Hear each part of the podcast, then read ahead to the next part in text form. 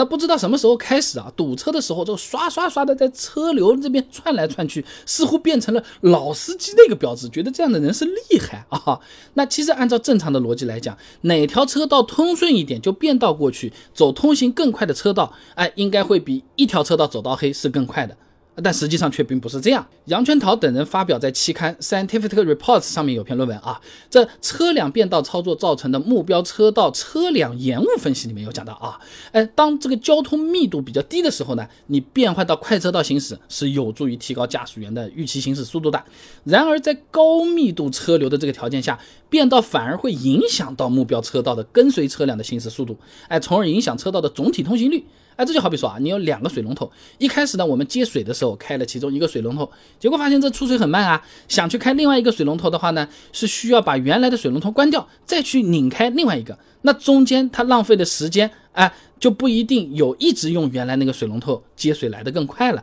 如果这两个水龙头距离很远的话，隔了三个房间的话，你跑到那个房间拧开那个龙头，那边其实早就接好了啊。那研究还显示啊，当目标车道的车流量达到每小时一千到一千五百辆的时候，这个影响就会达到最大。什么概念啊？就拿我住的这个杭州举个例子啊，那一些高架的平均车流量大概就是每小时一千辆不到，那是比这个标准是要少一点的啊。这变道的影响还不算太大，但是高峰期就会暴涨到每小时五六千辆，甚至更高啊，会远远超过刚才说的每小时一千到一千五百辆这个标准的。那堵车的时候频繁变道啊，并不会比正常排队快，反而还会带来不少的副作用的啊，比如说会面临更高的事故风险啊，容易引起道路上其他车辆驾驶员的这些情绪的不稳定啊，或者说直接就是出名了，在网上面，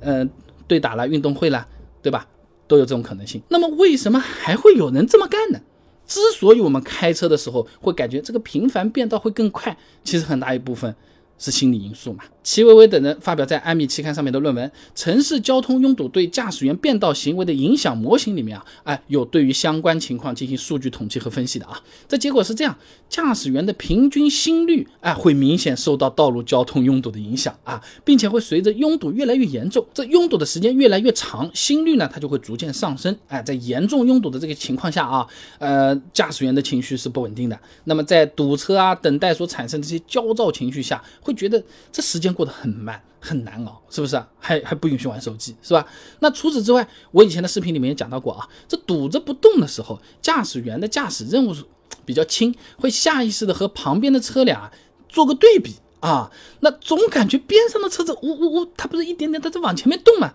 哎，那边上的车道应该是更快啊。而当车子动起来的时候呢，驾驶员的这个注意力又会集中到驾驶车辆的相关操作上面了，会弱化我比旁边车道的车更快的那个信号。好，这一来一回，就会让人产生老老实实排队比频繁变道会更慢的这么一个错觉。哎，这其实和电视广告会让人感觉烦躁是一个道理。你想嘛，那你一集四十分钟的电视剧，看着看着，哎呀，怎么又要看下一集了？哎呀呀呀呀，是不是？我要充会员了，我马上就要看，是吧？但是你哪怕中间只放了个三十秒的广告，哇，好长啊，好漫长啊！哎，一个四十分钟你不嫌长，一个三十秒你觉得烦的要死，那